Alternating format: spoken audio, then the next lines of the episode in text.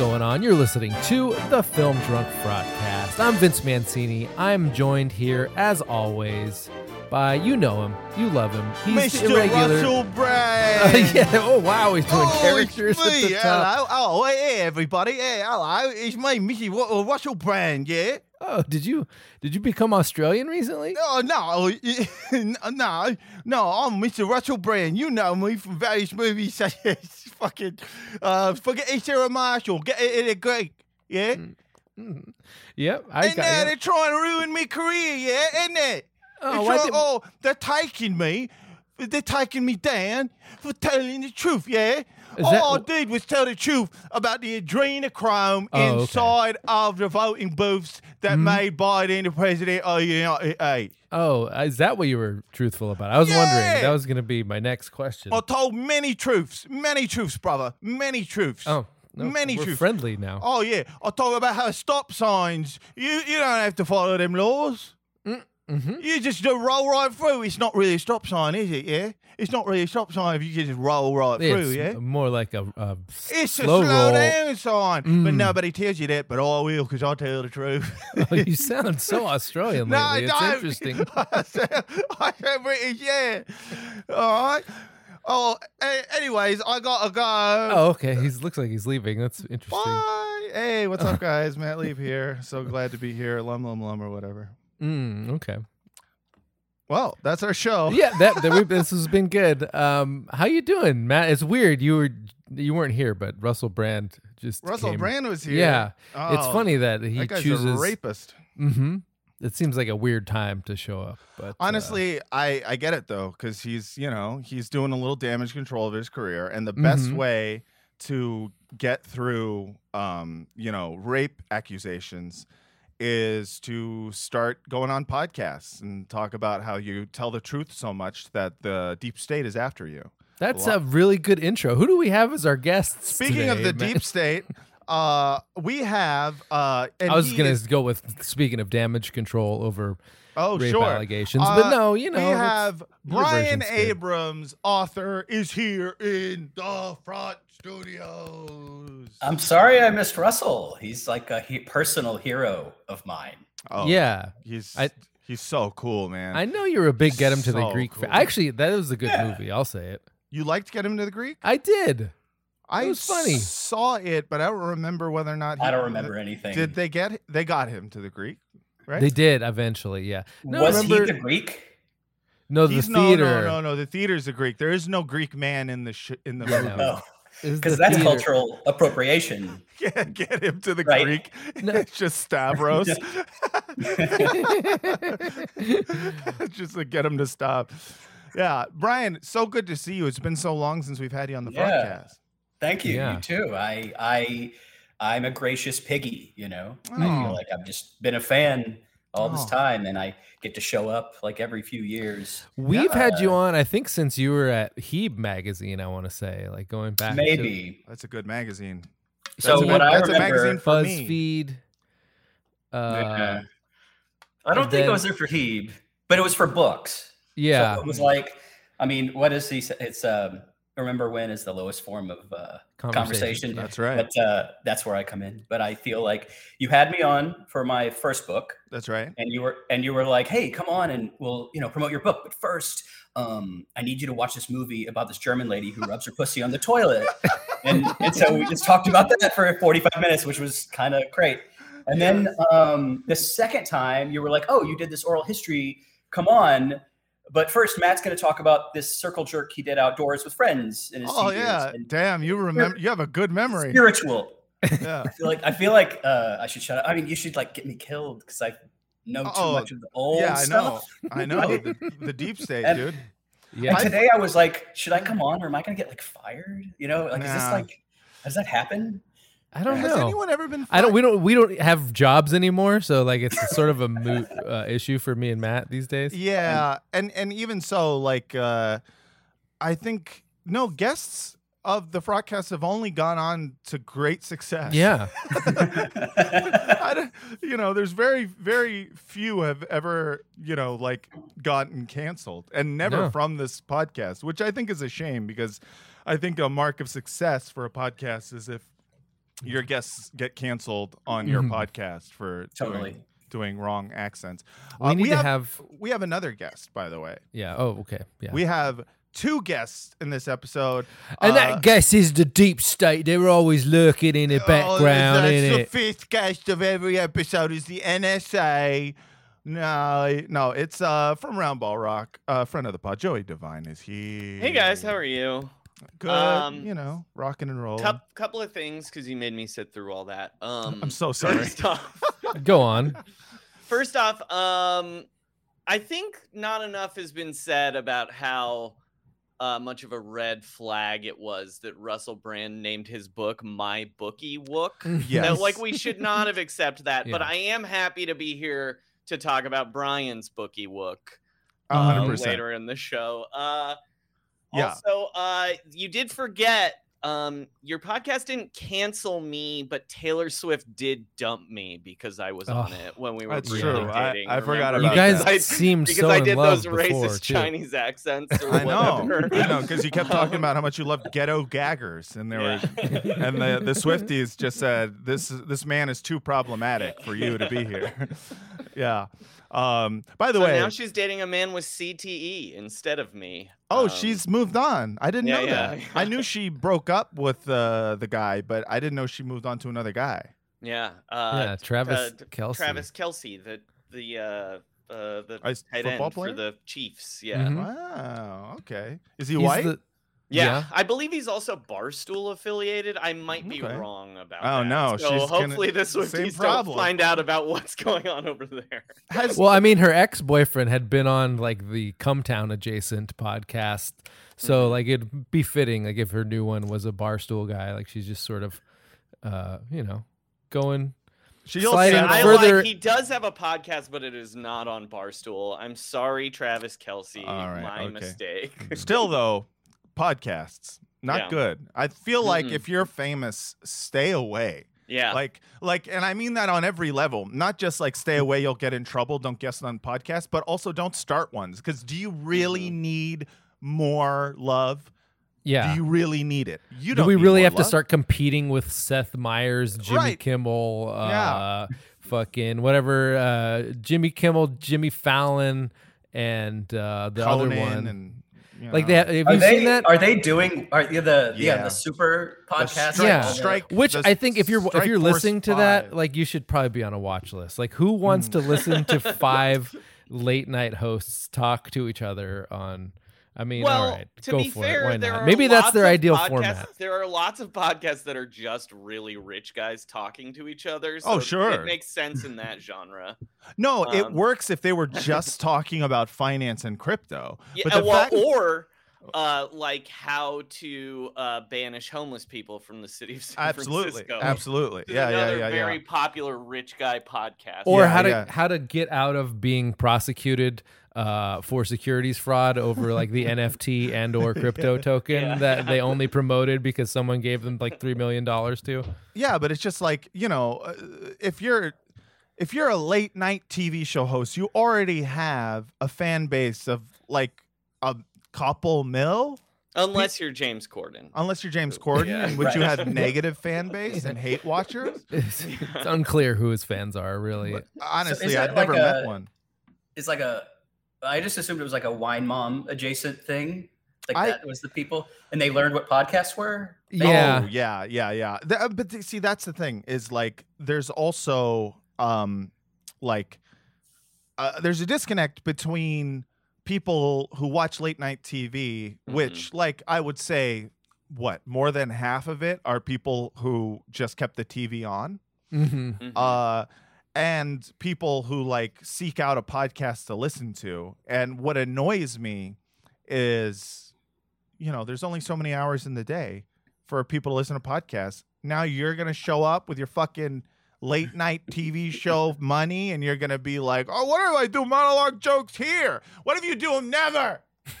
you know what, if I think do they 'em never should again?" do? I actually think they should pivot and start doing investigative long form true crime. Yeah. Let them do it. Yeah. I'm happy with that. do Steve, true crime. Stephen Colbert like interviewing death row inmates. God, you would be so smug about it too. Just Listen, talking to Jimmy Fallon about whether they're going to be in danger if they travel to Oklahoma to uh, interview the guy who might be responsible for a murder but hasn't been put in prison yet. So you like killed a bunch of people, right? oh my god! Oh my god! I can't believe you killed that many people. Shut the fuck up! tonight I'm tonight I'm playing beer pong with Adnan Syed. Yeah, I like honestly, we need if you're gonna be a celebrity podcaster, do a genre. Don't do hangout talk. yeah. Don't do hangout talk. Fuck you. Hangout talk is for That's the us. That's our of thing. low. We're That's the only it's for- people. It's for Patreon subscribers of uh, TV rewatch podcasts. That's right. That's right. God damn right. Uh Brian, so I like the one one of the last things that you wrote, or maybe not the last thing, but one of my favorite things that you wrote was that piece about uh, the actor who was the Italian guy on Career Day. Bobby Costanzo. Yes, Yeah. um, and you wrote that for the Lowbrow Reader, which Mhm. uh, is like pamphlet only form. yes. mm. Right. It comes out like uh, every two years if you can get them to make it. It's ama- It was amazing. Like, and that was one of my favorite uh, things that I've read of yours. And uh, I, like, I kind of want to like pirate it somehow. Is that that's probably not allowed for the low, the lowbrow reader? It's only. I, I don't know. Email them. I mean, I I don't care. Like, I'm so- why- you want? You know. Uh, why hasn't uh, Why hasn't that been written up as the future of media in a New York Magazine profile ever? It seems like every uh, every print only um, comedy mag that uh, exists only in New York gets written up in uh, Vulture like at least once. Oh, I can answer that. I think it's because the lowbrow reader is published by this guy named Jay Ruttenberg, who was a music critic at Time Out New York like 20 years ago. And while you know he's a friend of mine and he's talented and I love writing for him, like he's not. He's just like a dad in Chelsea. He doesn't fuck with that crowd. Like he's not doing sexy parties. So yeah, there's he could never have like a podcast about his uh, sexual exploits as a twenty-something girl. Yeah, there's no, there's nothing. Yeah, there's no crowd to by chase. Jay Diaz. Um, yeah, yeah, yeah. There's nothing going on. Like I, he's probably just like at film forum right now. I don't know what he's doing. I haven't talked to him in a while, but I, I um, love I love a media mogul who refuses to party. I think that's my favorite type of media mogul. mhm. Yeah, that's, Yeah, and he's well- not a mogul either. He's just like a he's just like a guy. media. He's a guy a that makes hillock. a pamphlet, Matt. He's Yeah, a that's a pamphleteer. like- Yeah. yeah, like Thomas That's Paine. I guess. Yeah, All we're right. not exactly ruin- talking about Graydon Carter here. Yeah, All yeah. right, yeah. first I of shouldn't ruin his heard of allure. Never heard of him, but I have heard of pamphlets. Yes. I feel like Graydon Fair. Carter is most famous for Trump being the guy. him now? Yeah, the Trump Yeah. having an irrational feud with him. Mm. I'm sorry, is he the National Enquirer guy or what? Uh, Uh, no, he was the cool No. guy who ran Spy Magazine, who then became the least cool man on earth. oh yeah. no, Oh yeah, I missed this completely. yeah. and he has a cameo in uh, Arbitrage with Yeah. Richard Oh. Gere. So you Oh, might wow. know from there. I love Richard Gere. Who doesn't? But your new book. That gerbil. oh yeah, well, that's true.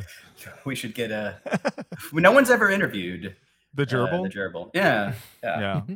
Famously media shy. Actually, uh, in 2018, during Time's Up, the gerbil said that he was underage. I'm sorry. All right, moving on. Let's talk about the book.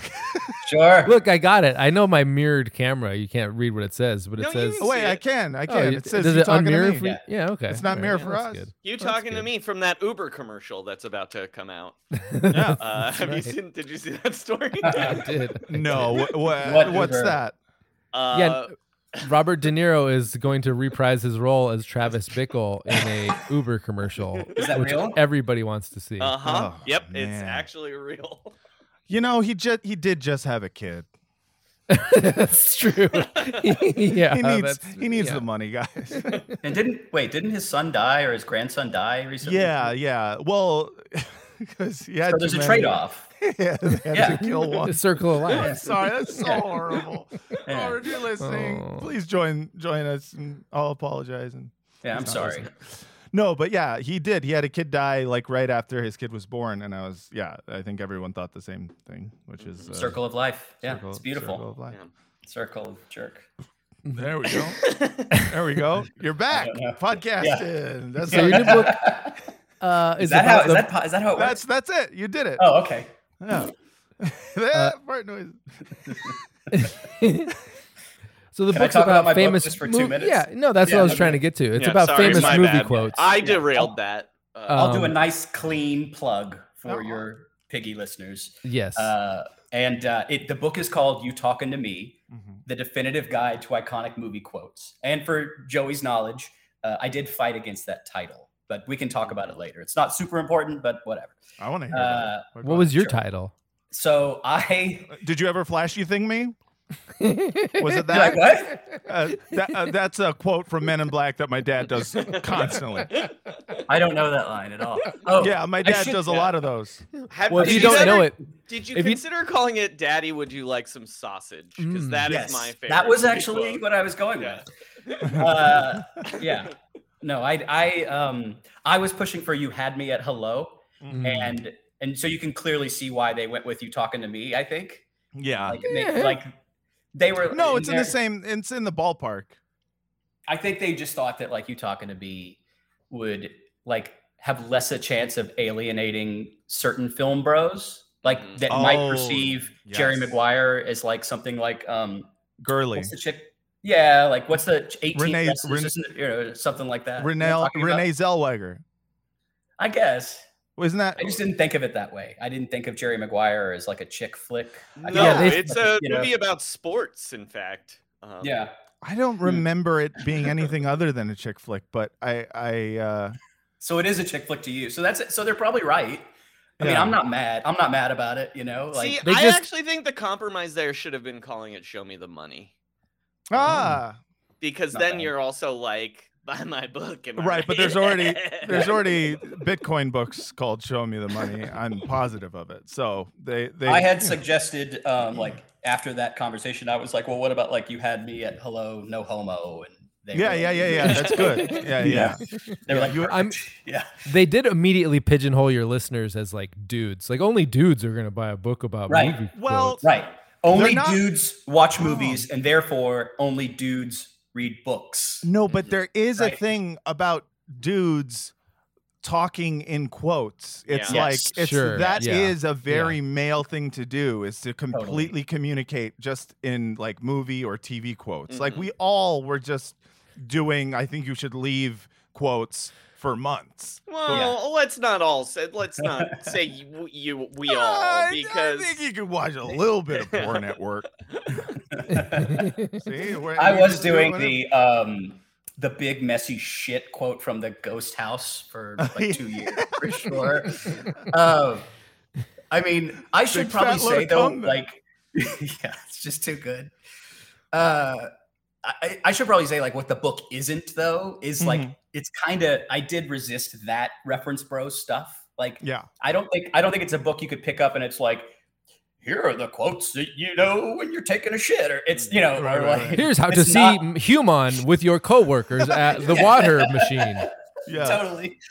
Uh, I think it's just more like Hollywood showbiz geek Yeah. stuff, Mhm. you know.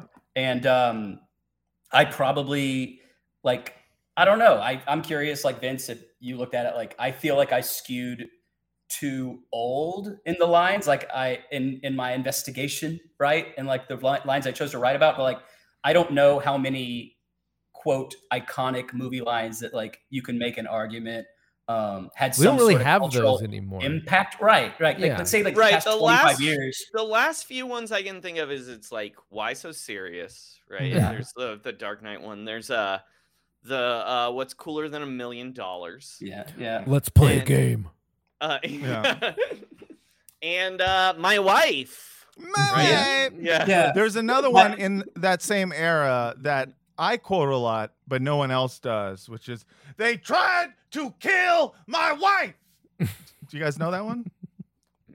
No. That's American Gangster. Hmm Mhm. I knew it was Denzel just from the inflection. You Yeah. did? Wow. Yeah, Yeah. yeah. You're a talented thespian. Wow, very good. People should know it. hmm All right. Yeah, no, there's not really a lot of uh, modern quotable movies. More TV shows now than movies, but yeah. yeah probably i mean and i do have like all of those you mentioned or most of them and then and then some um and I talk about some at length and some like really quickly. Uh, but then, yeah, there was a moment where my editor was like, "Hey, what about like the family quote from uh, Fast and the Furious?" And I was like, Hmm. "What is that? I don't know. I, I don't know that Hmm. quote at all." And You've so never, you've into it. clearly never done a listicle about all of the Fast and Furious films like I have. I, I don't know what you're talking about. I know that the, he's dead, and then uh, Mm-hmm. and then Game of Thrones guy is in, or Aquaman or whatever. And Yeah, Uh, Yeah, Aquaman. Yeah. yeah. and and it and it, it came like a James Bond thing, but it was first like a vigilante thing, and that's all. And I just don't care. I don't need to see it. And like, yeah, I- it's probably I'm okay. I mean, there's I I think there's one and a half, maybe two and a half movies in that franchise that are Five is legitimately good. I like seven the best. yeah, a lot of people and make a case for good. five. Yeah. Um, yeah. I think those are the only two Huh. like must see, and the rest are uh don't need to see. Definitely. Well, Is there- one is sort of All right. interesting because it's like the 2000s version of Point Break. Like it's Right, right. everything you can imagine in the 2000s. It's like and you can tell it's the like dire- a time capsule. Yeah. And you can tell the director, who I think has since been canceled for uh, preying on young girls, was just like desperate to be cool, but Mhm. clearly didn't know how. And so he's like, "Oh, what if we did like a street racer movie?" Uh, and then there's like, my favorite is the scene that's set at uh, just like a cool house party where everyone's Mhm. drinking Corona, but like the the uh, one of the other dudes in Dom Toretto's crew is playing like a Zakk Wylde signature Les Paul, like in the middle Mhm. of like Yeah. the street racer house party. And Yeah. it was like, oh, this is clearly like a 40 to 50 something man trying to figure out uh like what the kids enjoy. Was Well, it and I- plugged in? It was, it was. okay. Yeah. Well, I do bad. also think there's a certain interesting. I would like to read the original draft of Fast and Furious, or no, it's the second draft because David, uh, young David Ayer, wrote it when he was like Mm. still a white cholo, and Whoa. you can see Uh-huh. where there was like white cholo stuff in there. Oh, yeah. like, and I would like, uh, but you know, it's David. It was a David Ayer script, so it was probably closer to Training Day or End of Watch. Yeah. um. Or uh the tax collector, which Yeah. uh which has one of my favorite movie quotes that no one else remembers, but I remember from that stupid movie for some reason, which is just Shia LaBeouf playing Creeper, which he still has tattooed across his stomach. Forever. Uh, it's, he's forever scrolling Wait, through his what? yeah, what yeah. does he have? He got the Joker. no, it's Creeper. I'm pretty Oh, sure. it's- Creeper. oh no, no, Creeper. Creeper's no, No. Creeper's. Uh, That's Frankie Quinones. Frankie Quinones. Yeah. no, it's uh, what the fuck was the? Well, I don't know. Uh, maybe it's Slimer, but Shia LaBeouf Yeah, has yeah. a It's as Flip- It's Creeper. No, it is Creeper. it is Creeper. All right, Yeah. copying copying Shia Frankie Quinones. LaBeouf, Creeper. But he he he's scrolling through his pho- phone and he goes, "Hey, that's Araceli from Diamond Bar right there." and uh, Araceli from Diamond Bar will uh, live rent free in my head. Yeah. Now, what I do think is sort of interesting about both the tax collector and harsh times Mm. is you see two different versions of guys who are like serious actors doing an impression of the director, who again is a white cholo. Very specific type of guy. Do you have uh, any training day in the book? Do you have? I do. Uh, oh yeah, yeah, yeah. What's it? Uh, King Kong Godzilla. Shit, shit on me. oh, yeah. Yeah, yeah. King Kong. King Kong Yeah, shit that's on me, I believe. Yeah, King, Yeah, yeah, it's yeah. originally King written. Kong act. shit on me. Gross. that's my favorite Deleted part. scene. Yeah, that would be. The- The whole, That whole become a movie's top- about top him Now, five. this is starting an OnlyFans and this just gave more me a book idea, which is just a book of incorrect movie quotes. That was actually no, that was actually going to be a serious question I had, which is that like there are some iconic movie quotes that have become iconic despite being like wrong. Like I don't Yeah. Yeah. Like, Like, Luke, play it I am your father. like play it again, Sam. I don't think she says it like in that syntax Mhm. Right. and uh Hello, Cl- Clarice, I believe, is also one actually, right? Um, Does he not say hello, Clarice? yeah, I believe that is true. He does not actually say hello, Clarice. He says something else. Luke, I am your father is another one. Yeah, yeah, yeah, Uh, yeah. He doesn't say. Uh, Yeah, yeah. Uh, there's all a- true. I didn't Yeah. focus too much on that though. Like I felt like there's something tedious about being like, actually. yeah. Yeah, yeah, You yeah, know? yeah. Yeah, the Neil deGrasse Tyson of movie quotes. Yeah. Uh, what were what were ones that like didn't that you wrote about but you're like, ah, this isn't going to make the book? Oh, uh, like a hundred of them. I mean, it was that it was, but you would probably do s- the same thing, or maybe be better at it. But like, the biggest frustration was like trying to figure out the distinction between like just movies we all know backwards and forwards, and therefore we know the lines very well, and then li- lines that you can like clearly write a story about and make an argument for like how they've kind of ricocheted through culture Mm. and uh, uh and so i kept getting hung up on like and then i get hung up on lines that um i just personally liked right. because i liked the movie like uh Yeah. the pope of greenwich village do you like that movie i don't know Yeah, yeah, yeah. when i know That's that's a good from movie. 50 years ago but where eric roberts screams charlie they took my thumb like i i had it in my head that like oh i bet if i like talk to enough people and read i'll figure out something and i did that with an old brando western called one-eyed jacks too Mm. and then i ended up just one-eyed jacking off for Yeah. Podcast. podcasting and uh, trying to figure it out Sorry, that i'm a natural at this yeah. uh, Wait, uh, so so that happened a lot So when you, I assume the way it was written is you did you have to pitch the quotes first to the editor and then do the research after the fact, or or you just did all this writing and then they just cut out a, big portions of it? I think it was like I did all this writing, and then he was like, "Oh, uh, this is 130,000 words. Can you get it down to 90 or Yeah. maybe 85?" Yeah, and I'm yeah. like, "I will see you in two months." I will see you in then- court. yeah, and then we started to write. No, it's fine. And then I'm like, "You're right. Okay, this sucks. Fuck you. A Christmas story. You're gone. You know, Aw. or whatever." I know. I like it, but fuck it. And then um uh and then like when we go through the edits, he's like, Hey, do you like actually give a shit about this one? Because I don't think it's much of a story. And then I'm like, fine, Mhm. just lose Mm. it. It's fine. I mean, I think it's probably 20 pages too much as it is, but Don't say that. but no, it's Well, I- perfect as it is. oh, I, I just thought like the idea was like, all right, I want if you're gonna spend like 20 bucks, Yeah. like here, just have it and it's like worth like 63 shits. Like you Right, can pick there up and go. put it down for like two months and you're good. yeah. How much Caddyshack is in the book? Because I feel like there was a time period where a certain generation of men who are older, slightly older than me, would quote thousands of Caddyshack quotes back Yeah. and forth to each other. How old are you? I'm 40. Okay, just curious. Uh, yeah. Yeah, I I used Caddyshack to talk about the fart scene. I just felt like I needed at least one fart story in there Mm. because it's it Yeah, is the fart. one. It's the fart itself that's iconic, but Mhm. you know when he does that rim shot, somebody step on a duck after it does kind of cap it off beautifully.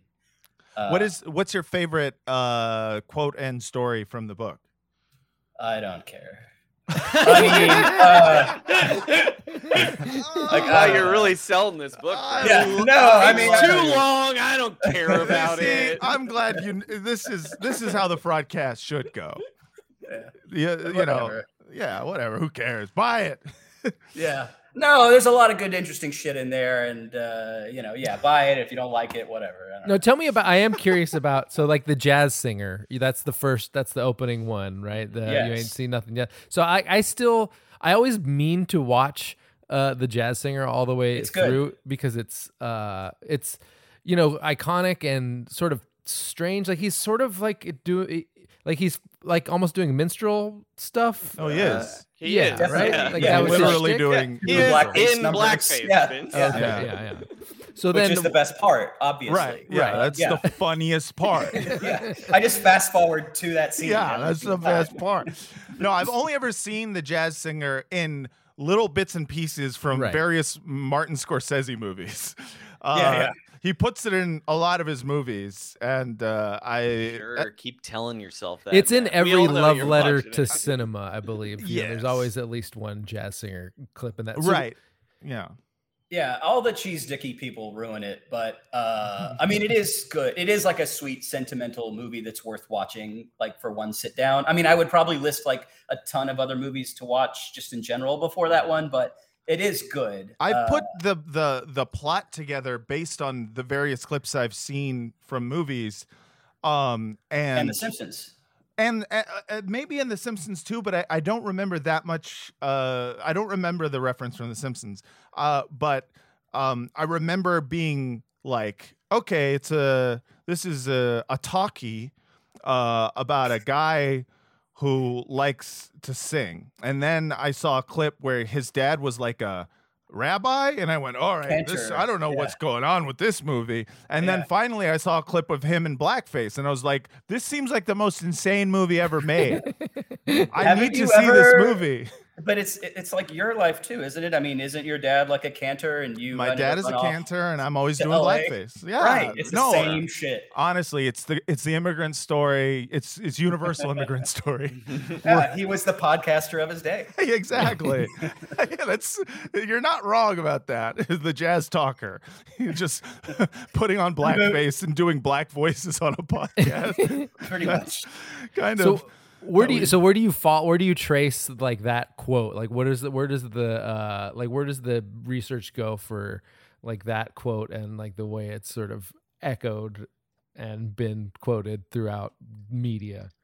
Yeah, you. I mean, I guess it's like doing your research for any story, right? Like, where would you turn? You would turn to like Wikipedia. interviews for for Wikipedia, copy paste interviews for people who are alive. Chat You have GPT. I Uh-huh. asked Chat Totally. GPT. You know, read them, read them books, Yeah, uh, read them DVD books. commentaries. Mhm. Uh, but yeah, mostly copy paste. It's fine. Um, you know, like, who's gonna check? who's gonna know Yeah, they're taking a shit I do find it's interesting like certain certain old movies like I'm more interested to read about than necessarily like watch the movie. Like And, what? well, okay, so there's a weird thing that I've done with Citizen Kane where like I watched Hmm. Mank, I enjoyed Mank. I read like an entire biography of uh Mankiewicz and his brother Joseph and like I was always wondering like, "Oh, did I sort of um did I and did I watch Citizen Kane when I was like too young to appreciate old movies, and that's why Hmm. it didn't stick with me?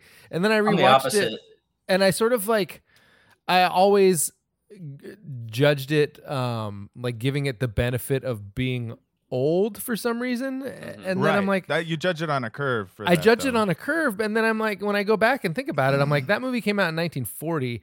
Casablanca, which I immediately liked and I still think about and I still love. That was like two years later, but for some reason, like I judged Citizen Kane by some weird curve, and I just realized, like, okay, maybe I don't really like that movie as much as I think I, I as, as remember it should be. watching that when I was uh, when I was older, and when I watched it, I I did get the hype uh, because it didn't feel like an old movie; it felt like a modern movie Yeah. in black and white. I Yeah, mean, it it's feels the like- first modern movie. Right. It feels That's like the big deal. That's Sure. the big deal. And I didn't know that at the time. So when I watched it, I was like, oh, this is really impressive. It's like all good movies kind of base themselves on how this was directed. right, but I, think feel it's like easy to like resist, like to resist movies like that. Like you go Yeah. in expecting something, and then you you're not clicking, and so you're kind of just like dormant, lying there, being like, "Well, what am I just like? Should I go pick up some food or something?" Right. I- I- yeah, But, I uh, texting. I think I feel like um, a lot of Citizen Kane's acclaim is it, it's sort of like a parlor trick. Yeah. Um, it's it feels like the Sixth Sense of its day to some extent, where like people Mm-hmm. remembered the twist ending t- at the expense of a lot of things. I don't think so. About I think it I now? more than also think you're shorting its history too, where it's like how important it was that someone was like really shitting on the most powerful man. Sure. No, for sure. Yeah. how crazy that was. right, right, right. Yeah. But yeah. I think also like if if you see it on the big screen, I think that will change your mind too. And I feel like that's like maybe a lame thing to say in defense of No, super that old makes movies. sense though. Mhm. That Yeah. does make sense. I mean, they weren't thinking about TV back then, but Yeah. uh, I mean that that's when it turned on for me. Yeah. Um, but if you and Mank, I couldn't, I could barely get through that one. Same. Um, the uh, It it did a Uh, the- very stupid thing, which is that uh, it was like, okay, we're doing a movie about black and white movies. This movie should be black and white yeah, and I- look I- like an old movie. And I you're like, hated that so much. why? That's the dumbest choice that you could have made. Although the movie was almost uh, all worth it for um, the parable of the organ grinder's monkey scene. That was, I think, that I've never related more to a uh, monkey Mhm. than when they told that story because I was Mhm. like, yeah, I just want to wear the vest and have. The I just, I think, just in general, I do find Herman Mankiewicz's life story more interesting than the movie Citizen Kane. Like, I think there's Oh sure. something to that. Like the fact that after Citizen Kane, he tried to do a movie about uh, that like religious lady that the the one the, the one weird preacher lady that they just made um, Perry Mason about. Oh, uh, yeah, that I lady. her- yeah, yeah, he he wrote don't like a whole movie about her, uh, and they basically just did what they wanted to do with Citizen Kane, where he told her descendant that he was making the movie, and she got all the s- the studios to basically like blackball it, and uh, Mhm. and it never got made. Um, I don't know, like that's I will say, talking about Orson Welles has reminded me of my favorite movie quote. Have you guys ever seen the movie F for Fake? No. There's this. I haven't it's a- finished it yet. It's there's this insane sequence where it's old Orson, old fat Orson Welles. It's a The, be- documentary. the best kind, yeah. and he for some reason there's a sequence where he's sitting in a restaurant and he literally orders dinner and he left it in the movie and he goes i'll have the steak au poivre and then hands and then hands the menu to the waitress and it's all in the movie for no reason I love that. I love that so much. I think I can quote it's Speaking of quotable uh, movies, this is a commercial, but I can quote the uh, the multiple fucked up takes of the Paul Masson uh, Yes. champagne commercial. course, yeah. I quoted on a daily basis. Like I, I was when I was listening to uh, Mike Duncan do the French Revolution podcast. Uh, every time he would say the French, I went, "Bah, the French." Champagne has always been celebrated for its excellence. there is a California champagne by Paul Masson, inspired by that great French excellence. Almost a little like Sebastian Gorka. It was also a little bit Winston Churchill, I'll admit. But uh, yeah, no, I listen, I have only ever seen one Orson Welles movie, and it's Citizen Kane. And I realize that Oh, I have never other got- good movies man I know. I know, and people say this all the time, and I'm like, I really, uh, what I want though is, is I want that the fat Orson Welles. So if you're telling me F Mhm. is for fake is the one to go for, then that is the one I'll do. Is is is he F is for fat? Uh, yeah, he's old and fat in F is for fake, and it's a good movie. It's a doc. It's a documentary, which is Oh. interesting. But um, Hmm. F is for uh, fat would be like the yeah. late Mel Brooks version of that, you know, Yeah. like the Dracula Dead and Loving It. era. Yes, that would rule. I would see Yeah. that. But Matt, I think you'd really like like the Magnificent Ander- Ambersons and Mhm. Yes. uh, Touch of Evil. Yeah, Um, Touch of Evil is the one that I've had like uh, uh, in my mind as like the next thing that I'm gonna see once I have like, you know, a few moments to not look at my phone. Um, but that is Yeah. not come. And I you- would even push uh, Othello. Even and there's blackface in there too, by the way. Oh, so just is Yeah. Orson Welles playing Othello in that?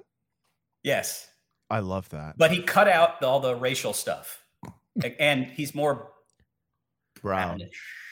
He, isn't the racial stuff like So he he was aware, kind of. Yeah, he was aware of like he's like this is weird that I'm in this lane. thing? I Hmm. mean, there's no way to excuse it. Whatever.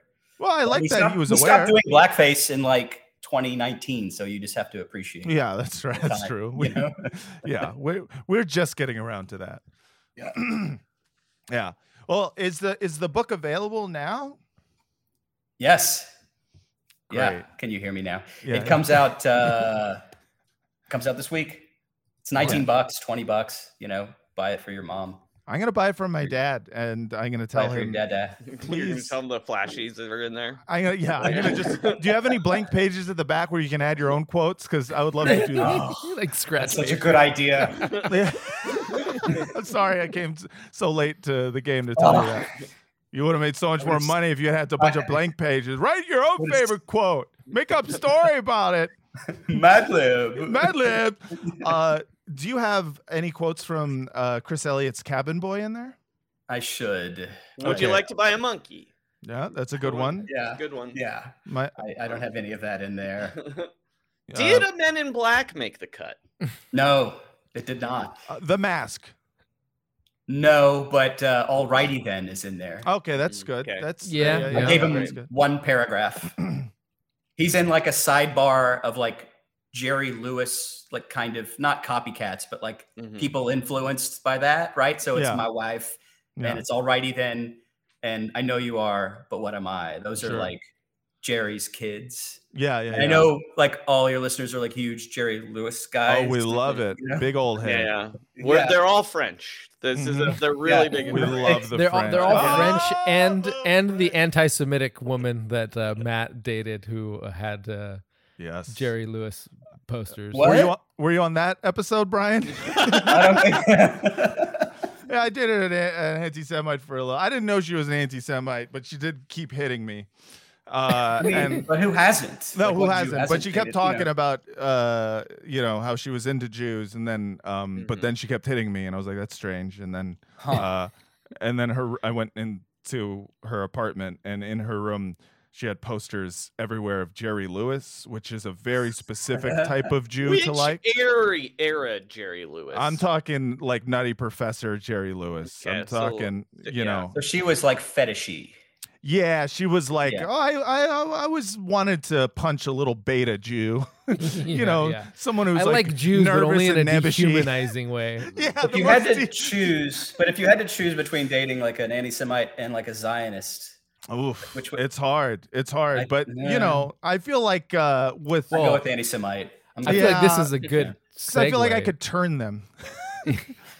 A Zionist, I uh, they- I couldn't turn them. They would never. So- I No mean, s- Yeah. speaking of someone with abhorrent views who seems like they'd be a cool person to date, Mhm. uh, you know, Lauren Boebert. She, uh, oh yeah, Mhm. I yeah. feel like, I feel like the media has been very unfair to her. the media has been so unfair. She just wanted to vape She just wanted and to get vape groped during Beetlejuice and mo- over the, movie. pants or hand musical. Sorry. Job. Um, it's to me, it seemed like the coolest thing that she ever did. yes, I know. Uh, I know. absolutely. yeah, yeah, yeah. I know. and it bugged me it bugged me one that she came out and had to like apologize for it like the only Mhm. apology for that should have been sorry for partying like that is Mhm. the go-to it it was kind of wild that uh, I'd never I don't think I've ever seen kind of a MAGA era person apologized for something. right Well, it seems completely out of It's character and, completely and out the of only thing only thing that, that they apologize for is being cool apparently I know, I know. I I actually think that guy should apologize for uh touching boobs for the first time. That is I've never seen a guy touch boobs in a worse way. oh, oh, just well i mean i had to assume i had to give her the benefit of the doubt to say like that was a night vision camera maybe it was just like really dark in there so he was doing like the mime Yeah. thing Yeah, trying yeah, to figure yeah. out where, Where the are boobs were yeah, while while groping them yeah, yeah. No, he was like it a was cat extremely cringe. It was like how I saw like a lot of people online doing like a thing like like uh you know how dare you at I a know. at a family play. Yeah like, and then some people being like like the one the one thing where i'm like okay maybe you have a point but also shut up was just like oh if this had been aoc can you imagine the discourse about it No, totally. and totally. i'm like Yeah, i can but i don't want to Right, like yeah, i don't yeah, want to yeah, yeah, do that like yeah. i would rather just be like yeah she uh got groped on a first date by the way which is even Mhm. cooler right. uh, but like, yeah, like it, it annoyed me that like John Fetterman, or at least the person who's running his social media account, is like trying to do dunks on her, and I'm like, why? We don't mean, need to? dunk on her for Yeah, sure. I'm okay with not the- for that. well, What if I vaped in Congress instead of wore my pajamas? Yeah, Yeah. I don't give a shit Yeah, about either of those off. things. Yeah. You guys should be on the same side of things that no constituent should ever have to give a shit about. Right. Yeah, I mean, I I- the the funny thing was like the the dunkable thing was Mhm. that she got kicked out of Beetlejuice the musical. Yes. I Yeah. think That's the dunk. what's funny. Well, What's- yeah, What's yeah. fu- Well- and the funniest part of it was that even after getting kicked out, she refused to shit on the musical. She was like, that musical was fucking awesome. I also have a I have a bone to pick with the internet here too. Mhm. Is people kept referring to it as community theater, and it is not No. community theater. No, it this is not. is a touring company of Yes. professional actors who have definitely seen people give over the pants hand jobs it's from theater. city to city. It is theater. Is- This, This- was not like the pharmacist playing Beetlejuice. Yeah, there's no community that has the rights to uh to that has the money to get the rights to the Beetlejuice. Guffman She was giving a hand job in. Yeah. No, These people are being well compensated to watch her give an over the pants hand job while remembering their lines. yeah, these people have understudies. Yeah. Like this is this is a a touring musical. And I'll tell you what, musical theater, that understudy is getting a hand job backstage by hundreds of people. yes. That's why you Those do people theater. are freaks. It's the That's only the whole legitimate point. reason to do theater. Yes. It's because, you know, some people sing for their supper, some people sing for their Supper? Theater kids love- Yeah, Fuck, we'll get fuck. I, I, I tried to save you they- by no, I, no one could. it. No one could. Uh, theater kids love nothing more Then to than giving massage circles Yes, where yes. they Dude. grab each other's private parts over their clothes. Yes, yes. And you know what? So I God salute them bless for 'em. it. God bless Yeah. them. It's the same thing with like band geeks and like anyone who's just like picks up uh whatever hobby is available at school because they know it's they're going to be their in to do fucky suck when they're young. I feel like good. That's good. This is why kids need hobbies and it's okay and uh you know it sh- shouldn't be frowned upon that not everyone can just exist as hot people and get laid in high school. Sometimes you got to pick up a fucking clarinet. Mhm. and sometimes you have to run for senators with the, the most abhorrent views possible just to get your tits grabbed in again like a claw machine. It was not good. Was by a guy who owns a bar where apparently they do drag shows. Like the one sort of thing, if I squint and be like, okay, you could dunk on her for like the hypocrisy of like calling drag queens groomers and then going out with a guy uh, who basically has a drag bar. But even then, I feel like we should have learned the error of, error of our ways uh, in like calling out people's hypocrisy by now. Like it, it Yeah. clearly does It's not move the needle. Yeah. It's funny at best, but like Yes. you can't be mad at it, or else Right. like, you're you're just a fucking freak. Like you're you Yeah. might as well be a Republican from 1983 if you're Yeah. mad at it. It's also funny to wear basketball shorts to vote on laws, by the way, while we're talking about while we briefly brought up the other guy. Yeah. yeah i don't know what his defense uh, of that was other than the fact that like hey man i'm six eight they don't like make suits for Mhm. big ass Yeah. looking I, I'm a motherfuckers like six me eight stroke victim. Leave me the fuck Yeah. alone. Yeah. Right. Um. Yeah. No. Fetterman. My my favorite you thing. know who that's else is a stroke victim anyway uh if anyone should if anyone should understand the plight of stroke victims uh it's john fetterman you didn't have know? to double up on it. yeah all right well, well you know Uh, yeah. Hey everyone, Matt Lieb here with an annoying mid-roll ad that I'm going to be playing until March 17th. Why March 17th, you ask? Well, because I'm going to be co-headlining the Sacramento Punchline on Sunday, March 17th at 7 p.m. with my wife Francesca Fiorentini. I would love it if you all bought your tickets to it. It's going to be really fun. Um, you helped us sell out uh, when we co-headlined the San Francisco Punchline, and now I'm asking for you to do it again. That's right. If you're in the Sacramento area or somewhere nearby, um, come to the Sacramento Punchline Sunday, March 17th, 7 p.m. It's going to be so much fun. I'm going to be there. Francesca's going to be there. Uh, someone else is going to open for us. I don't know who, but someone probably pretty funny. You're going to have a great time, and you can get your tickets right now by either clicking the link uh, that's in the show notes or going to punchlinesac.com and uh, buying your tickets. Do it. And if you can't go, hey, maybe you have friends who are in the area and you you know, you can tell them like, "Hey, you like comedy? Come see this guy who does a podcast and his wife who also does a podcast. It'll be great." So yes, please come Sacramento Punchline March 17th. That's a Sunday at 7 p.m. Come, enjoy, laugh, love. All right. Everybody in your crew identifies as either Big Mac Burger, McNuggets, or McCrispy Sandwich. But you're the filet o fish Sandwich all day. That crispy fish, that savory tartar sauce, that melty cheese, that pillowy bun. Yeah, you get it. Every time. And if you love the filet of fish, right now you can catch two of the classics you love for just $6. Limited time only. Price and participation may vary. Cannot be combined with any other offer. Single item at regular price. Ba da ba ba ba.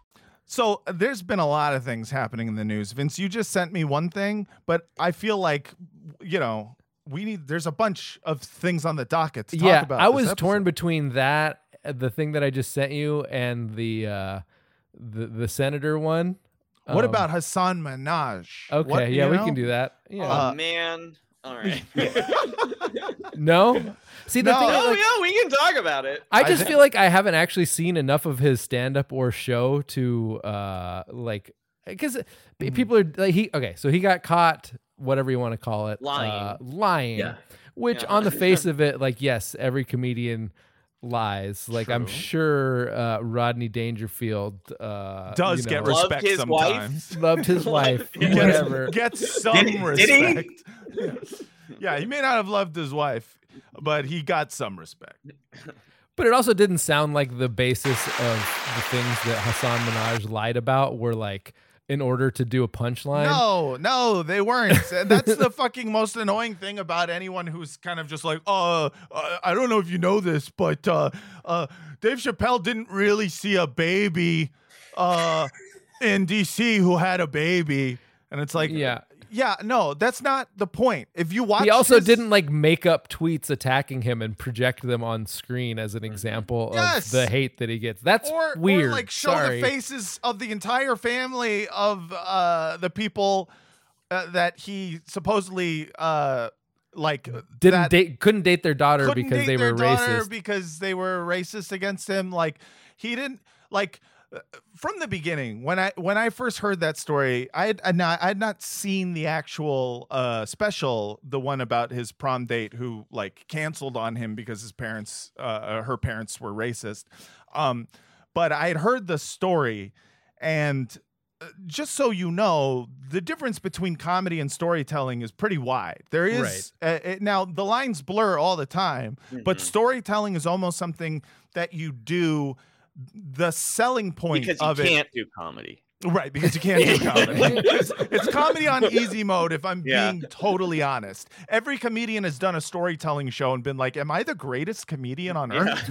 because I just fucking murdered. And it's like, yeah, this because the rest of them are sex freaks and fucking like you know, uh, like college professors. They're, like, they're people. They're people who uh, don't have the patience for poetry. yes, exactly, exactly. This is like not a. This is the easiest type of crowd to get because they can sit around and listen to someone tell a, a very long boring story and then if they do one joke they Mhm. they're like yes i get to laugh so when they see a comic they're like holy fuck every five seconds there's a joke Yeah. anyways storytelling's big They're all selling- giving their first dates hand jobs. Hundred while you're up percent. Yeah. uh, but the whole selling point of storytelling uh, shows is that you are telling a true story. It's not fiction. That's like the whole. That's the conceit of it. Here's a true story of a thing that happened to me. Now comedians will go on stage and tell a story Mhm. uh, with a bunch of like punchlines in it. well, and obvious. Uh, most of the time, the story you're telling is true, but the punchline is a lie. Exactly. That's Uh, it's usually it's, how it goes. create, it's creative doesn't have nonfiction. the- doesn't create the punchline. for Right. you.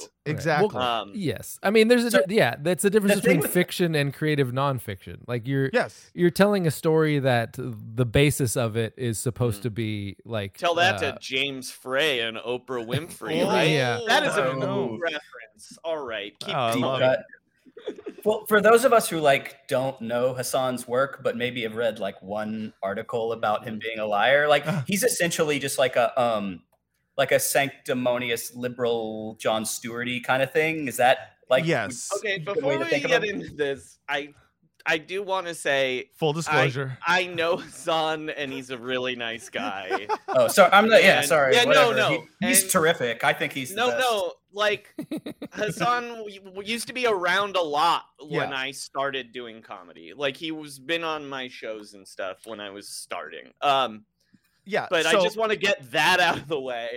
yes, Uh, but yes, I would say. You know how Chris Hardwick was like Patton Oswalt, but handsome? right. Yeah. I would describe Hasan Minhaj as uh, the the Daily Show Chris Hardwick. Does that make Like- sense? Like, yeah, think- like you you brought up you brought up James Frey, and the thing about the A Million Little Pieces was that he basically tried to put it out as a novel, it was Uh, cool that he lied.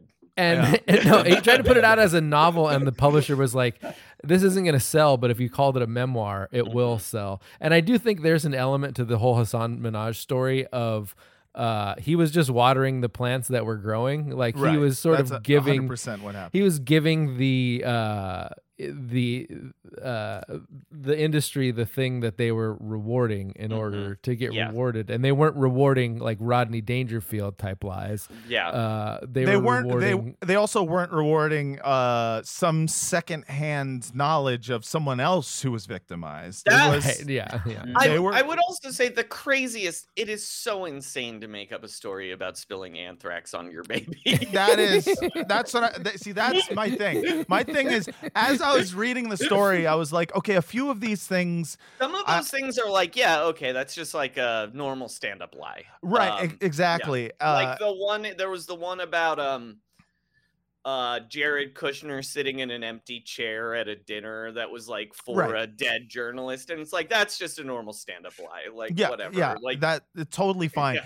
but but the anthrax thing um and then like i have not seen how he does this joke in the special so i don't know uh, uh, i've only read this and nothing is funny in print um so at least stand up isn't and so i don't know how this is meant to be read but his the quote is something along the lines of his wife telling him like um uh uh listen i don't care how many times you you get put in time magazine like Mhm. you're putting our family at risk and i'm like he wrote a line in this bit where his wife just casually drops that he's been in time magazine like there's these little things where i'm like there's like a slight there's a bit of like sociopathic egotism It's to him here- that I've, there's a I've always hero felt complex. was there's definitely a hero Yeah. complex but the, i've always felt like um there's a level of shamelessness when it comes to like some self-promoting comedians that um sometimes i'm like this is like hey that's the hustle. That's how you gotta you know fucking make that money. That's how you get your bag. And some of it is just like uh amoral ambition and it freaks me out on like a There- human level because It's I'm, There's yeah. also a really strange lie that I don't even understand why you would right. make that up where he's talking about like post 9-11 there was like a white guy that went to his mosque and Right. then he like just drops that it was a real white guy who's in prison now a real white fbi agent. He goes like and that man was hmm. this guy like a guy i'd never even heard of before and it's like it wasn't. That's crazy. Like wh- because it's a real story, but it happened in Yeah. Southern California, not in Sacramento. And so it's like the question is like, why? He said it was an emotional truth. Uh, yes, yeah right, which right. that that line look We listen, so Hasan. rough man I'm going to start you- using that. Hasan, we all love you here, and this is an intervention. but uh, I mean, it's like, like I, but I do think it. There was a phenomenon that was happening that I don't like that he was clearly capitalizing on, and I don't know. Yes. And it's a dis, it's a disagreeable phenomenon that I don't know that he is to blame for. Like I remember going to you know comedy shows in like the mid twenty teens, and I started to notice this sort of phenomenon of like the comedians who were Laughter, dude well clapter but also the ones where like they were the hero of all Of- their yeah, own of every stand bit. up st- Yes. of every bit and i thought that was very weird but at the same time like I w- uh, I was seeing people uh i don't know amy schumer comes to mind where she was like doing like a bit where she plays herself as clueless Right. and that used to be like standard and acceptable in stand up but for some reason people were like oh my gosh can you see how clueless she is and it mm-hmm. was like yeah that wasn't the point of the bit and it Right. wasn't like it wasn't meant to illustrate her personality. And No, so i think it was like a res- like a lot of as a response a lot of comedians only told stories where they were like the hero and the woke person right in i their think the thing was is that there was an overcorrection for the amount of self-deprecation that people were doing. And it was Mhm. especially it was a movement against self-deprecation i think in more uh like um uh, like with women uh with uh, black comics with just uh, any people of color comics as well where they were like you know we're all doing self-deprecation and maybe we shouldn't be doing that. And then this overcorrection happened where instead of self-deprecation was all self-aggrandizement. And so and the thing was is that it didn't really i don't care either way. If the joke is funny the joke is funny. That's Right. kind of uh, you know like uh, how i felt about it. So if, if you're really good at it i don't notice that you're doing self-aggrandizement. Um, but when you're like kind of funny when you're like medium funny uh and you're doing it in a way that's it's not just stand up but storytelling then you're selling a package to me that that uh, that this is why when the sun thing came out i was a little bit like yeah this kind of tracks with the uh the kind of feeling i've had regarding his comedy for a while which is that like it just a little bit too perfect in terms Mhm. of like you know the way the stories go a little too perfect in the way he dressed like he's very he's too clean cut He's really handsome. He's very handsome. Yeah. He's very well groomed. And I remember like a few weeks ago, I saw him uh, like interviewing Obama, and Mhm. I said, "This is this is the end goal here. this is why I've always had a weird feeling about him because I think his ambition is to be the president, and I think no, I No. think his no. I think he wants power more than he wants uh, to be a great comic. Again, I know. No. All right. Yeah, defend him. Defend him.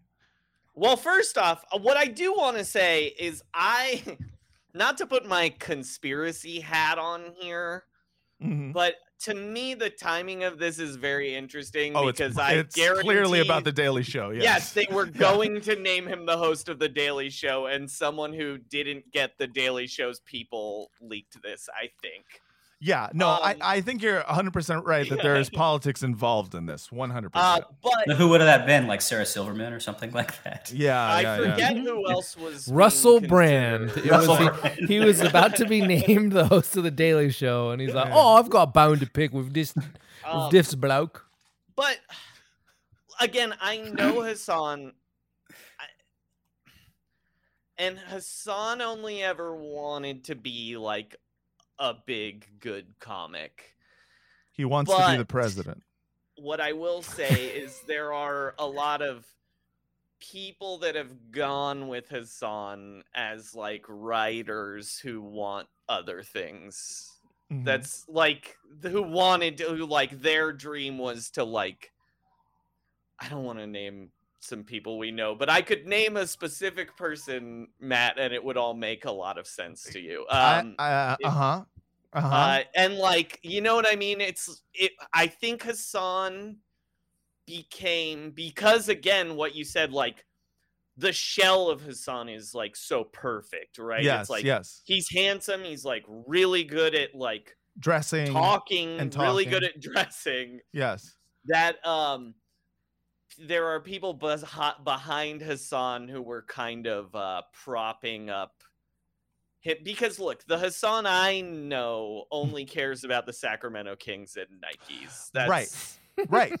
Um, see that's so- see that's the thing about Hasan that I find interesting was that and I think it's and being a very funny, he cared a lot and worked really hard at being a funny oh stand-up. he of worked course he really yes he of course did care a lot about being Yeah. a great stand-up but I to your point, Vince, I do think that that that you are onto something when you say like he kind of continued watering the plants that were growing. Yes. Uh, Yeah. because I, I I think that's hundred percent right. Because the type of person he is interpersonally in real life is very distinct from the person that he portrays when he is like doing like his his uh when he had his like Netflix show, uh when he's doing like his like storytelling and his stand up. And I think that that bit of distance there is one of the reasons that I was like I don't trust this person completely to not make this stuff up for the sake of this is the shit that's working. And to be Mhm. honest, I didn't really even care if he was making it. The only problem I ever had with him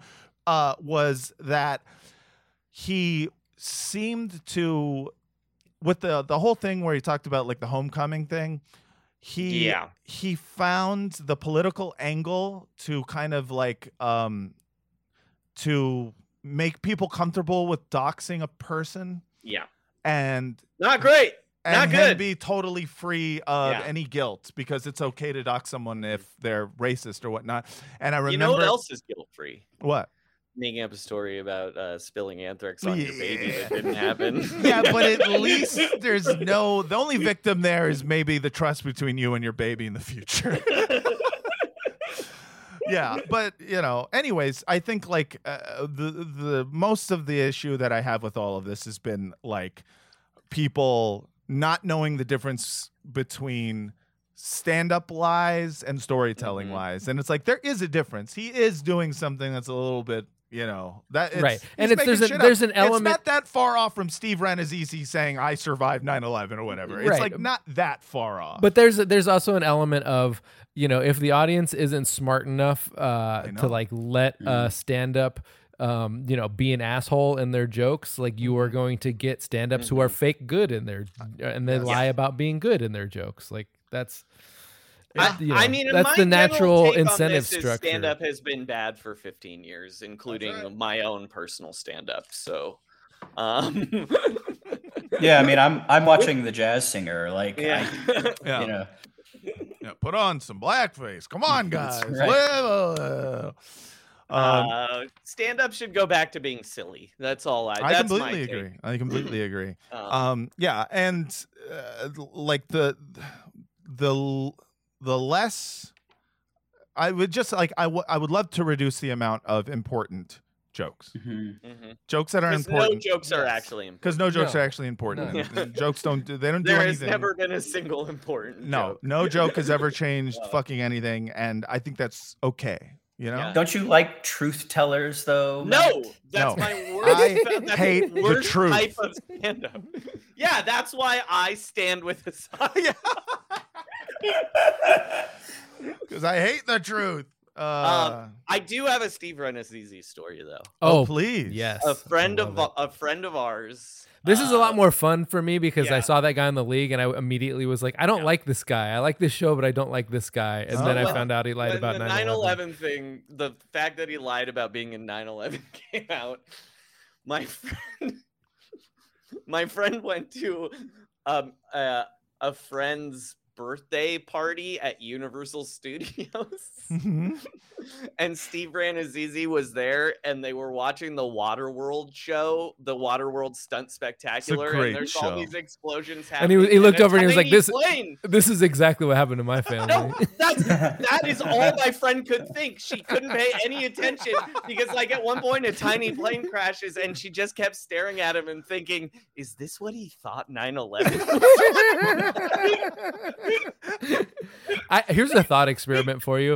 If Mm-hmm. it came out that Pete Davidson had been lying about his dad dying in 9/11 this whole time, like would it would it kill his career? yeah. no, no, no. A hundred percent. I mean, No. listen, I, I, you don't think it would? It would. I think it would harm it. I think people would be. uh Yeah, I I, mean, I think He'd still get. that To, is he'd no still fuck. longer one of the like top 20 things people think of when they think about him.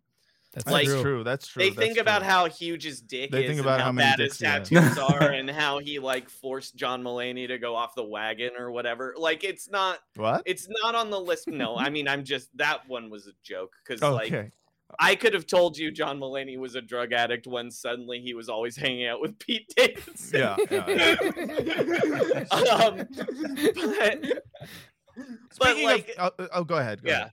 But the king, they'll never, you'll never be able to uncrown the king of Staten Island by uh, saying know. That's his dad died, dying in 9/11 was a lie. Well, th- it's an emotional truth that everyone on Staten Island had their dad die on 9/11. Yeah, exactly.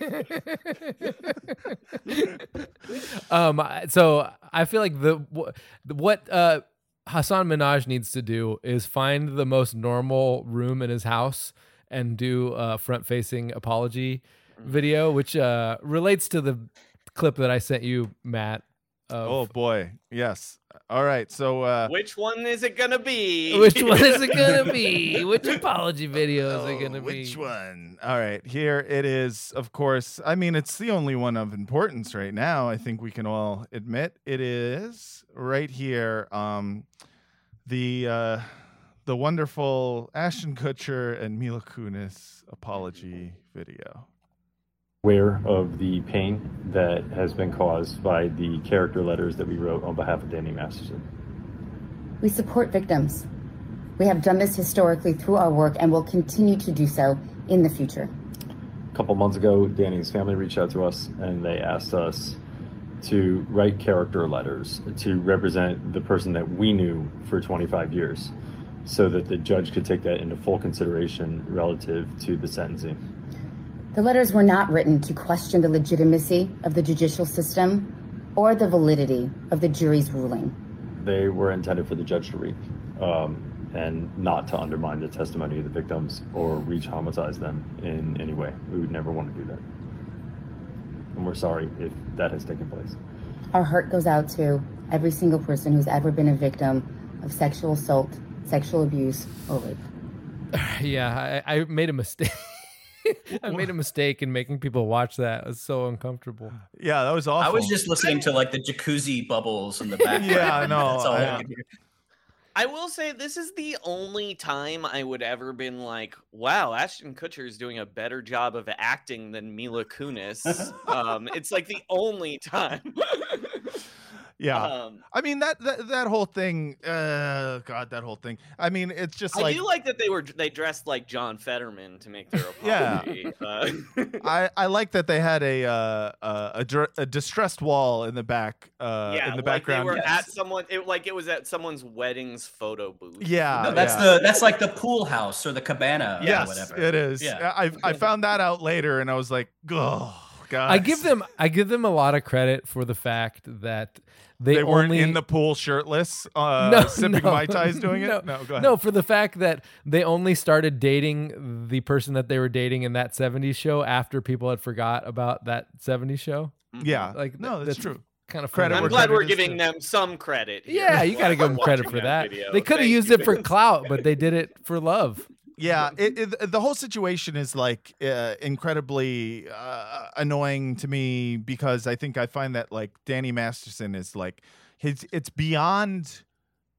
I, I it's it's not just that he is a multiple serial like a serial rapist. It's that he also used his the Church of Scientology to terrorize his victims Mhm. after the fact in the silence. And so like you know when I look at Ashton Kutcher and Mila Kunis like you know writing that letter like I'm like yeah they kind of deserve flack for this. Yeah, like You of all the people that need yes. that, that need your uh like letters on their behalf, it's probably not the guy who has a whole army of his uh like Of- uh, religious fellows yes, that of- are already yeah, willing, who are, are already full of famous people. Like yes, just litigious fucking sociopaths who murdered the dog of one of his victims Mhm. uh, in order to intimidate her into silence. Like, uh, uh, you know, I look at that as such an unforced error Yeah. that I can't even go like. Well, the nuance here is that you know this wasn't saying he w- didn't do it. It was just like, hey, you know, maybe,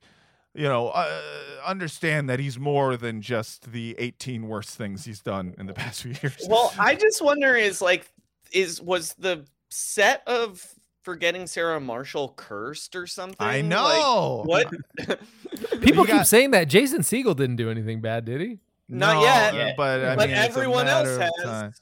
Uh, Who's the next one gonna be? Uh, what's her name? Well, the it'll little be blonde Kristen girl. Bell. It'll Yeah, be Kristen Kristen, Bell, Bell. yeah. She's gonna. She is right. Like there is. Yeah. There's dirt. There's dirt. going on there. Some some weird. There will be some weird Instagram Mm-hmm. thing with her for sure. Yeah, Um. exactly. She's gonna go to the bad place. I mean, maybe she like she was also like in a Joss Whedon show. Maybe it's her. Maybe like her proximity to people just causes sex scandals Mm-hmm. somehow. Possibly, but I, I, I mean, I will say that of the, you know, the people in forgetting Sarah Marshall who had some scandals, like feel like Russell Brand is like kind of above and beyond Uh-huh, the rest yeah. of you know, Yeah, yeah. like he actually, You know, he had a he had a funny thing like as a like I had don't a know. funny. Those Jonah Hill Instagram messages were pretty they bad. were pretty bad. They were hilarious though. It was mostly just humiliating. You know what I mean? right. I felt yeah, it was. It, wa- A- and, like, the Mila messages Kunis- weren't great. Mila Kunis mostly just problematic, you know, uh, whereas Russell Brand, Yeah.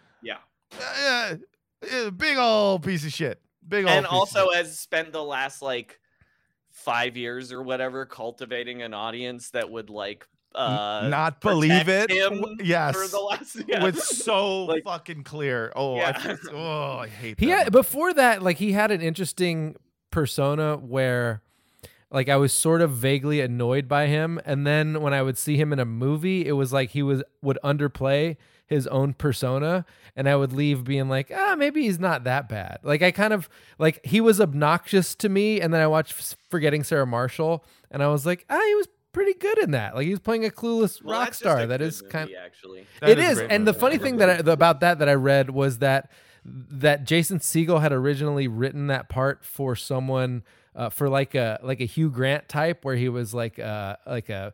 A, an acclaimed novelist and intellectual, like a Tweety intellectual, and then Russell Brand randomly read for it, and he was like, "Oh no, this is this should be like a louche, like rock star who's now sober, kind of thing." And that like okay, Would- so I have here's not why. thought about that fucker in so long, and then I saw him. I on a know. clip With like having espresso with um fucking uh, Ben Shapiro, and and that plus like Matt, what you said about him like corralling this new crowd, like yes, it's basically him like going, okay, this shit's gonna come out, so Yes. I'm going to Yeah. fucking Yeah. pr- pr- protect myself as much Yes. as possible. I mean, even before that, he was sort of like this anti-establishment, sort of vaguely like leftist activist, Right. where like Mhm. he seemed to have good politics, but then he would do really annoying things, like shutting down uh like a lunch spot, a lunch spot to like protest something, and all the people were just like.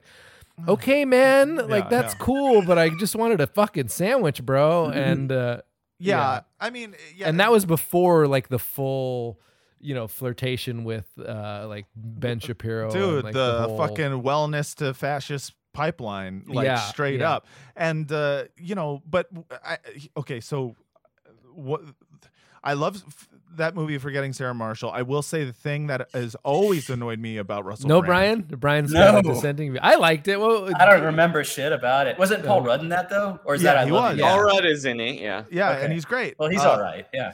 um You but- sound like you're from London. That's Yeah. a movie quote that I that's used a a, lot. quote. there we go Oh yeah, we have ten pages on that. yeah but no uh what i always annoyed me about russell brand uh in that movie Is everything? Well, He's no- annoying. is no was the sober thing. The sober thing was Oh, yeah. just Oh. that's him. That's he himself. It was at that point seven years sober or whatever he was, and and like there was part of me that has always kind of like been standoffish when it comes to him and sobriety because it always felt like a branding choice Mhm. rather a- a- and and that's the thing i'm not someone who like you know fucking i'm not taking his inventory you know but Mhm. I will say that that was clearly like written after the fact. It was almost like his character and his real life persona blended in there. And I remember feeling like I don't like this man as representing sober people. It'd be like if Mhm. fucking, Yeah. you know, it'd be like if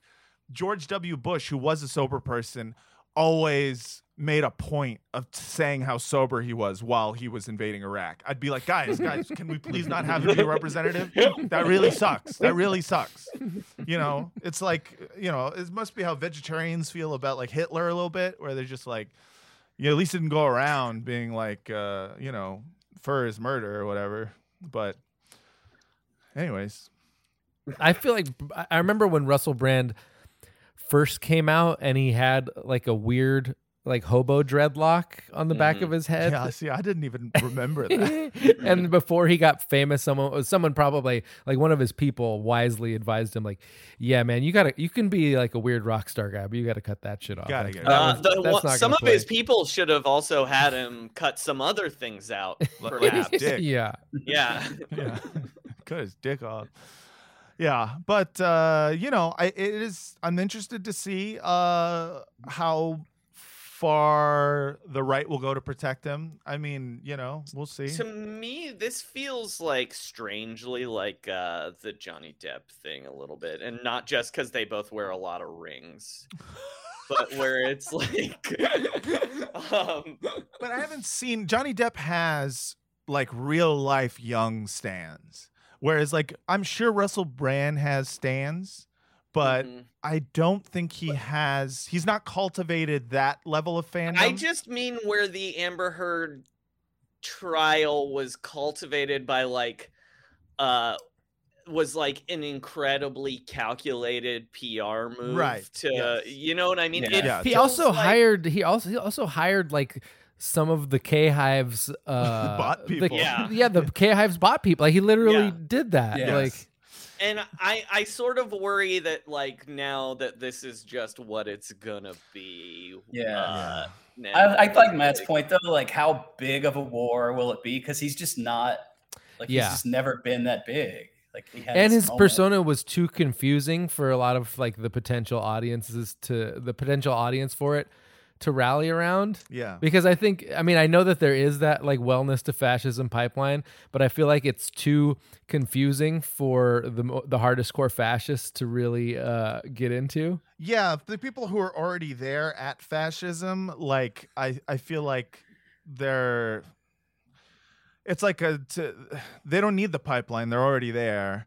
Um, Yeah. what, so I think you've got that's a more like older establishment level conservative who's going to be like, I don't, I don't need the wellness stuff. But he- all he has to do is say he doesn't believe in vaccines and he believes COVID uh, was invented. which he by was the doing Chinese. that before. Well, right, and, and and so uh, you know i feel like you know he's uh he's got he's got you know the conservatives will, will all protect him. It's just a question of like uh what is what's even happening with it? Is he is there a legal trouble that he's in? Is like is is he i know it was just an article that accused him of stuff but it's not like um i don't know whether or not he's actually going to go on trial for any of this stuff. So Mhm. as far as I know, it's it's just exists as something to, uh, you know, uh, so that people know he's a piece of shit, and then Mhm. we, we move on to whoever's the next piece of shit. Back to Danny Masterson, real yes, quick.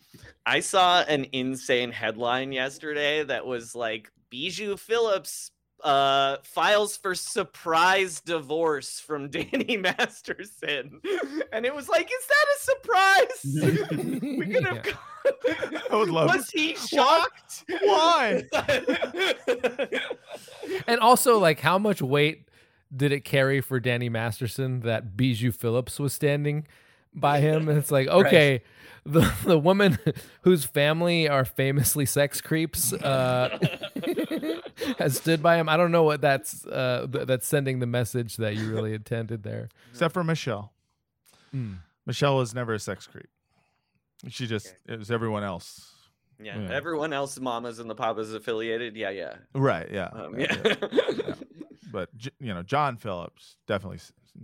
S- yeah, bad guy. Real Very- bad guy. Very bad Yeah. guy. Very very Yeah. bad. Great. Danny. Masterson esque, I would say. Yeah, in a Uh, way. yeah. there is like a weird thing with both of them where uh it's it like gives you the freedom to demonize an, a guy that you already thought was just merely annoying kind of thing Mhm. like i thought like danny masterson i've thought was an incredibly annoying person easily the like worst cast member on that 70s show. Yeah, by like I remember when he was calling himself DJ Mom Jeans and showing up at Uh-huh. events with a shirt that said like "fuck psychiatrists" or something like that. Yeah. Like, yeah, like Yeah, his see, whole his I- whole deal was very obnoxious. I from the- feel like I missed out get-go. on all Danny Masterson post uh, that 70s show. Like, um, I don't know. Yeah, I'm a huge fan. Yeah. no, I, I didn't know anything that was going on with him. So it wasn't until all this and then finding out, um, you know, that he was a rapist and a Scientologist. So I was just like, oh, this is going to go great. Um, so yeah, I don't know, you know. Uh, but we can't talk about just that the whole time. Let's let's end, uh, Vince, by uh, you telling me a little bit about um, uh, Sean Penn's new book, or no, Sean Sean Penn's uh, interview. Sean Penn's Oh. comments that he was going to melt down his Oscars and uh, And for bullets. for bullets. See, Sean Penn is similar to Russell Brand in some ways, where I, I- I've always felt like he has, on a surface level, like some good politics and does uh, Mhm. some good things, but he's also such a moron as a person that yeah, it, he's like really dumb. He's love it. really It's dumb. crazy how dumb he is. I love it. It's the best part of him. so there's like a big there's a really good profile of him in, in variety Mm-hmm. of him just talking which is always the most yeah. Just Entertaining let The him- thing only thing rip. better is his writing. Yeah. right Yeah. it's like a lot of him being right for the wrong reasons and then when he's wrong you're like oh finally he's not on the same side as me Is that Uh, my Oscar in there? Yeah. uh, the era of good feelings passes penn gets angry okay fucking furious he ignites over the academy's refusal to let zelensky speak at the oscars in 2022 shortly after ukraine was invaded by russia uh, weird hill but okay um, the and then quoting Penn. The Oscar producers thought, "Oh, he's not lighthearted enough. Lighthearted enough. Well, guess what you got instead? Will Smith." that was the trade-off, huh? Yeah, Yeah. like because uh, I would. I will say. Um, I don't think it would have helped uh, Ukraine's uh, popularity in this country at all if he was the one who slapped Chris Rock. Yeah, no, that- I think that would have been way worse. Yeah. uh, this fucking bullshit wouldn't have happened with Zelensky. Will Smith would never have left that chair to be part of stupid violence. It never would have happened. It's like it's like a weird twist on Mark Wahlberg saying that Stupid 9/11 violence. 9/11 wouldn't have happened if Mark Wahlberg was in the plane, but it's Sean Penn being like, Will Smith never would have slapped Chris Rock if only we'd let Zelensky speak at the Oscars. Well, of and it's not that warped from 9-11 too in the mind of, of No, Sean Penn course. because It's- the slap is like 9-11 That's to 100% right. right? Yes, to Sean Penn, th- that is a sacred, sacred ceremony. And to slap someone in the middle, to do violence that's his 9 11. 100%. Uh, Penn, te- Penn tells me he became convinced that his only choice was to destroy his Oscars. I thought, well, fuck, you know, I'll give them to Ukraine. They can be melted down into bullets and they can shoot at the Russians. cool. That's his version of melting down a statue of King George during the American Revolution. like, it's just, it's, you know, I hate when conservatives are right about out of touch Hollywood elites, but out of the most out of touch Hollywood elite of all time. Yeah, uh, Yeah, the- I uh, would defend him by saying like, well, I guess like if he's been living on top of the world for 50 years, but I feel like if you go back and look at his shit in the 80s, it's probably not too Yeah. far off from where we're at. So Yeah. whatever. I mean, he he was born and raised in Malibu and like Mm. still uh, lives there. So yeah, being out of touch was probably Yes. baked in from the beginning. yeah. Um, after winning his second Oscar for Milk in 2009, Penn remarked, "I wanted to I want it to be very clear that I do know how hard I make it to appreciate me." Uh, God bless him for Yeah, that. yeah. God bless him. he for says that. some stuff where you're like, "All right." Yeah. Um, this is a true story. We should also say real quick, real bad guy too. Oh, yeah. Before we're like, we love this guy. no, yeah. Oh, Sean but- Penn, terrible person. But I like uh, I like uh, that he's self-aware that he's annoying. Maybe not all the other stuff, but Yeah. Right. I don't think he's that self-aware about what he did to Madonna. No, Um, all right. Uh, This is a true statement. His face is now crimson. A vein in his neck tightens like a rope rope pulled taut. I don't know Will Smith. I I've met him- seen his face. That's impossible. Yeah. I- More tight. Uh, I don't know Will Smith. I met him once, Penn says. He seemed very nice when I met him. He was so fucking good in King Richard. See, Like, like in my mind, it's like you lost all credibility Yes, with that line. yeah, yeah. He was not. He was fucking Foghorn Leghorn in King Richard. that was yeah an insanely bad accent choice. I loved that performance because you watched it and you're like, oh man, this He better like sound exactly like this. yeah. And then you look him up and you're like, he didn't really sound like that. What the fuck was this choice? it was great. He lights another in an unchained melody of American Spirit cigarettes. So why the fuck did you just spit on yourself and everybody else with this stupid fucking thing? Why did I go to jail for what you just did? And you're still sitting there? Why are you guys standing and applauding his worst moment as a person? hmm Cool. Sure. Cool, cool. I, I mean, people weren't applauding him slapping Chris Rock. No, No, they no. were so confused as to What they were lot applying happening was there. It was very naked- Academy it was- it was- yeah, it was very naked gun. He got up there and he was like, "I want to be a river to my people, and I want to protect my wife and kids." And everybody was just kind of like, "Uh, y- Yeah. yeah, Okay. yeah. Just don't. Everything's fine. Yeah. Aggressive pop offs are a Penn staple and not limited to global events. I ask him his thoughts on the Hollywood strikes. He is particularly livid over the studio's purported lust for the likenesses and voices of SAG actors for future AI use. This is great. He has an idea that he is convinced will break the logjam. It starts with Penn and a camera crew being in a room with studio heads. Penn will then offer a trade. It's the worst. So you want my scans and voice data and all that? Okay, here's what I think is fair. I want your daughters because I want to create a virtual replica of her and invite my friends over to do whatever we want in a virtual party right now. Would you please look at the camera and tell me you think that's cool? I Do don't. you think? Here's my question. what is he? You think Sean Penn knows about those video games that will make you come in 14 seconds or whatever? I think that's the extent of his AI knowledge. Yeah. A small town where everyone is fucking. I think that's all he knows. Uh, like I, I I'm I honestly though like there is I think a problem with how much the media has kind of overblown the power of AI where we like what he just described i don't even think he knows exactly what ai is. He's like oh you want our scans? Fine. What if we get scans of your daughter and we fuck a virtual version of your daughter and it's just like wait so okay but like in the metaverse are you wearing a vr helmet and then like I think so. masturbating and am I having to watch it? yeah what are the friends what- doing are they also Yeah. in the metaverse are they at home or are you all in the same But house also, it's my daughter. Like, are you? How am I? If I I would just take the helmet off. Yeah, Uh, right. yeah. uh, and also, do you need the whole? You actually could just get pictures from online if you want to do that, uh, but I don't think that's what you're talking. I think you think I'm gonna we're gonna make robots of you. And do you think that while you're doing this, I'm gonna be screaming, "Is that my daughter in there?" the whole time at my computer? Oh, just your daughter in the metaverse, being having a train run on them by a bunch of legless Sean Penn friends. they can't even make legs. They can't make legs in the metaverse. You'll figure it out.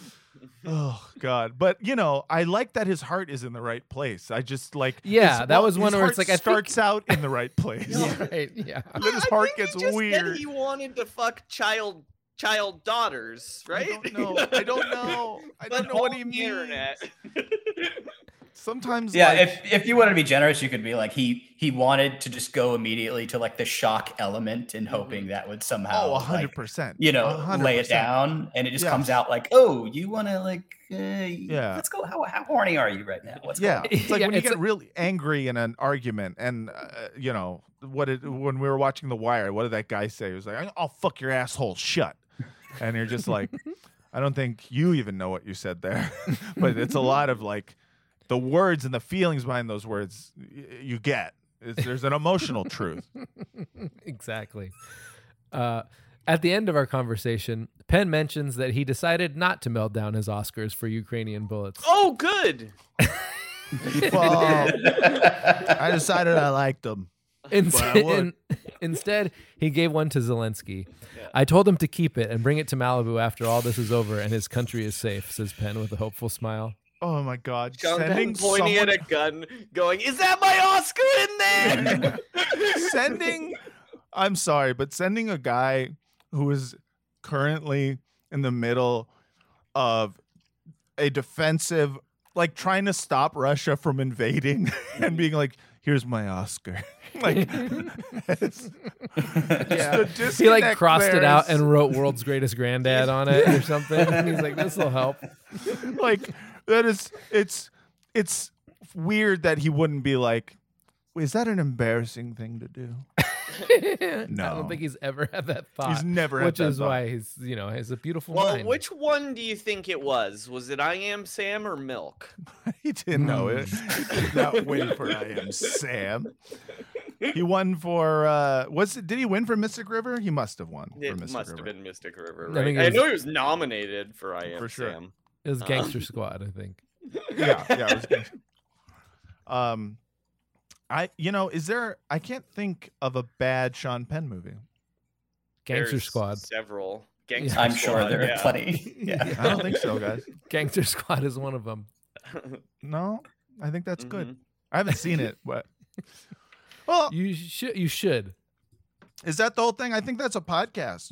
Yeah, that's been a pod. Let's call that. Let's call it a pod. Oh, guys, Brian, thank you so much for coming on and talking about your book. Um, Thank you. Where can people find it? Is that at bookstores now? Everywhere, yes. Amazon and Walmart and all the shits and all the And- websites and stuff. And one more time, the title of that book.